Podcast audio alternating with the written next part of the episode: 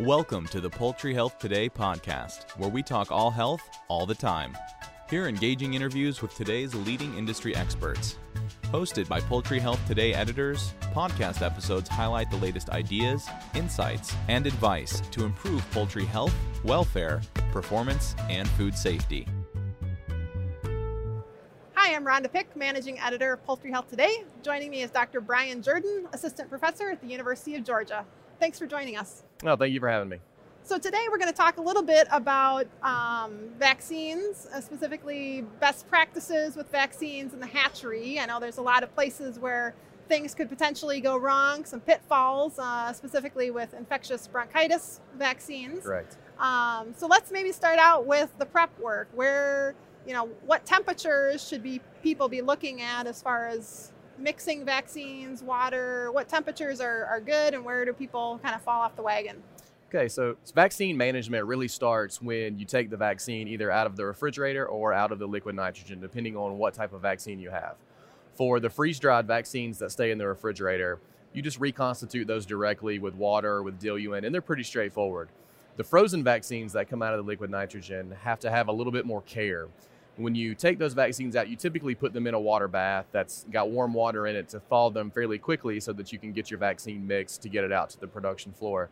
But it's in that thawing step where a lot of hatcheries actually make mistakes. Um, that water bath does not need to be too warm. These vaccines are very temperature sensitive. So if you have your vaccine water bath set to say 37 degrees or about 98 degrees Fahrenheit, uh, you're really running the risk of overheating that vaccine. Typically, what we like to see is a water bath that's set to about 25 degrees Celsius or about 75 degrees Fahrenheit. That way, you can take your frozen vaccine ampule, put it in the water bath. It'll take one to two minutes to thaw. Doesn't need to be in the water bath any longer than that. Then you can pull the vaccine out. You can ensure that it's not going to be overheated and you're not actually going to do any damage to the vaccine. So that's the first step. But once you get your frozen vaccines thawed, or you get your freeze dried vaccines uh, diluted with your with your diluent, the next step is to actually make your dilution for the correct dosing for the chicks out on the production floor. And at this step, we want to use chilled water or chilled diluent if at all possible. Now, one of the questions that I often get asked is how cold do we need it to be? Because when I say chilled, immediately people think of frozen or really cold refrigerated water. And that's not actually the case. What we're saying is if you can get the vaccine diluent, that, that final dilution down to about 50, 55 degrees to start, by the time you use it in an hour or an hour and a half, it's not going to get any warmer than 65, 70 degrees. And that 70 degree mark is really what you're concerned with when you're talking about your respiratory, your bronchitis, your Newcastle vaccines. Because once you get above 70 degrees, you do start losing titer on those vaccines. So if you can chill your diluent down to the point where you start with a mixture that's about 50, 55 degrees, you should have plenty of time to use that vaccine before it gets up into a critical temperature range. And typically that time range is 120 we, minutes or how? Uh, what we typically say is about an hour, 45 minutes to an hour to use one batch of vaccine. So when you're mixing, you don't want to mix uh, more doses than you can apply in, in about an hour. And that that is typically the case. You rarely see uh, dose mixtures getting getting put together that are going to take longer than that amount of time. But sometimes you have a break where the, the workers are going break or the processing line gets stopped for some reason. There's an issue with the incubators or hatchers. Uh, and that time where you're not running chicks counts in your total vaccine use time. So, and that's typically the only time when you really see an issue as far as using your mixture in the allotted time. So, what about if we shift gears and talk a little bit about application? Where where are there challenges in, in properly getting them applied? If you prep them and you, you reach that stage, right? Where what advice do you have for people in that area? So generally for respiratory disease, and actually this is true for some of your enteric pathogens like Coccidia as well, more volume is better, right? We initially applied our respiratory vaccines in a 7 ml volume.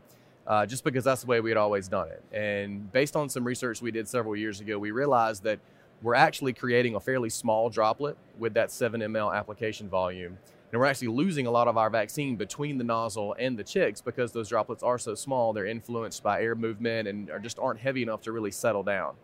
So we began increasing volumes, looking at going to a 14 and then maybe even a 21 ml volume for application.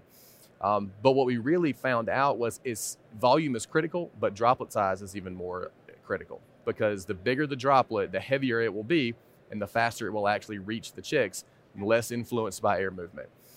So if you can do 21 ml, then that's great. A lot of producers don't want to go that that much volume because that's a lot of water to put on the chicks. So 14 seems to be a good medium that people have settled on. But you want to try to use as large a nozzle as you can to create large droplets. So the follow-up question to that I always get asked is what size droplet do you want? And I'll tell you that I, I don't know. I don't measure droplets because it's really hard. Uh, these are micron droplet sizes. There's always going to be a range. You're always going to have small. You're always going to have really big. What you're trying to do is shift the average. So if you use a larger nozzle, you shift the average size to a bigger droplet size. And if you're looking, you know, if you're in that uh, three to 400 micron size on droplets, that's that's a good range to be in. And so, and typically the concern with with not going to bigger droplet size is that the birds are going to get the chicks are going to get too cold or it's not going to dry out fast enough or no actually so we have another misconception with respiratory vaccination in that a lot of people think that we are trying to get the chicks to inhale the vaccine because it is a respiratory virus that we're talking about but that's not actually what we're doing there has been published research to show that if you get a droplet above about 10 microns in size, the chick can't inhale it anyway. It's too big. And all of the droplets we produce, even on the small end of our scale, are bigger than 10 microns. What we are actually doing with spray vaccination is trying to recreate eye drop vaccination on a mass scale. Eye drop is our gold standard for respiratory vaccination. And larger droplets actually are better for trying to recreate an eye drop vaccination on that larger scale. So it's not necessarily a temperature and it's not even a drying out factor because we've done temperature work as well. And the, the volume can play a little bit of a factor in, in temperatures, but if you start at that 50, 55 degree range that we talked about, there's, there's no difference in um, chick body temperature once they dry after about 10 minutes. It's, it's really not that big of an issue. Um, but you do see better vaccine takes because we're getting those larger droplets that can get into that respiratory mucosa a lot better than those real small ones do. Yes. So what about when we look at? I know you've looked. You've also looked into some things with shear force and spray um, application. Talk about you know a little bit more of opportunities in that space for people to do better. Yeah. So the common vaccine cabinet utilizes plastic syringes as the force to actually expel the vaccine, and it's been that way for a long time. Uh, and in, involved in this research, um, as part of the research that we did, we realized that the force of that syringe on the vaccine is actually destroying some of our virus particles. And actually, it's true for coccidia as well. It's not just true for respiratory vaccines. Uh, so it's you have to use the syringes because that is the main force mechanism at the moment. Uh, but when you apply the force to push the vaccine out, that is relatively an even stroke because it's trying to match the timing of the chick basket moving through. It's when the syringe pulls back and refills the barrel to put more vaccine in to get ready for the next next chick basket is where the main force happens because that usually happens as fast as possible creates a lot of turbulence and shearing force inside the syringe and, it, and if you just sit there and watch the syringes on the cabinet you'll see those bubbles that are created in that shearing force so the recommendation is adjust the pressure of your cabinet. And it's not the pressure setting on the outside, it's actually an internal adjustment on how fast the barrel of that syringe is refilled.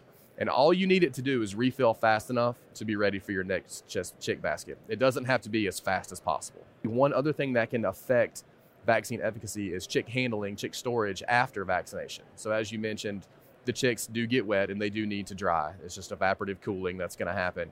But if you don't put your stacks of chicks appropriately positioned around the hatchery. If they're too close, or and the chicks get overheated, or they're too hot and they are, or they're too far apart and they get too cold because fans are blowing on them, they'll huddle. They won't dry as quickly, and the vaccine is not being utilized fully by the chicks. What about storage? I know that's another thing in the, in the mix to consider once you move beyond application, but you know, what are some good opportunities for people to do things better with storing their vaccines? The the frozen products that are in the liquid nitrogen tanks require a little bit of maintenance because liquid nitrogen is so volatile as it warms up, uh, it, it's going to evaporate off relatively quickly. So if you have any kind of leak in your tank seal, or even just naturally from opening and closing it and getting your vaccines out, you're going to lose liquid nitrogen. Um, one common misconception is if you open the tank and you see the vapor coming out, that it's cold enough. And that's not true because all of your liquid nitrogen could have evaporated and turned back into the gaseous form. And so you still see the vapor, but the temperature is not the same. So you need to constantly monitor your tank use a dipstick or something, a ruler, so you can kind of get an idea of how much nitrogen you have in your tank.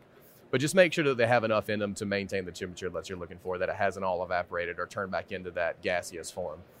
Um, on the freeze dried products, the ones that are kept in the refrigerator, uh, those are typically fairly stable. Um, the the main consideration with refrigerator temperatures is they actually have a gradient. A lot of them do. A lot of the refrigerators that we see in hatcheries, it'll be much colder by the refrigeration component mechanism. Sometimes that's in the bottom, sometimes it's in the back. If it's a refrigerator freezer combination, it'll be colder by the freezer. And you want to store your respiratory vaccines in the colder area because typically those refrigerators also hold your coccidia vaccine or some of your other vaccines. You want to store the coccidia vaccine in the warmer part because it is much more sensitive to cold temperatures than warm temperatures. So just understanding your refrigerator, what that temperature gradient looks like, and knowing where to place your vaccines in the refrigerator is the most important part. We've been visiting with Dr. Brian Jordan, assistant professor at the University of Georgia. Thanks for stopping by. Thank you. Thanks for listening to the Poultry Health Today podcast. To get the latest news and interviews delivered to your inbox twice a week, subscribe to our e-newsletter by visiting poultryhealthtoday.com/join.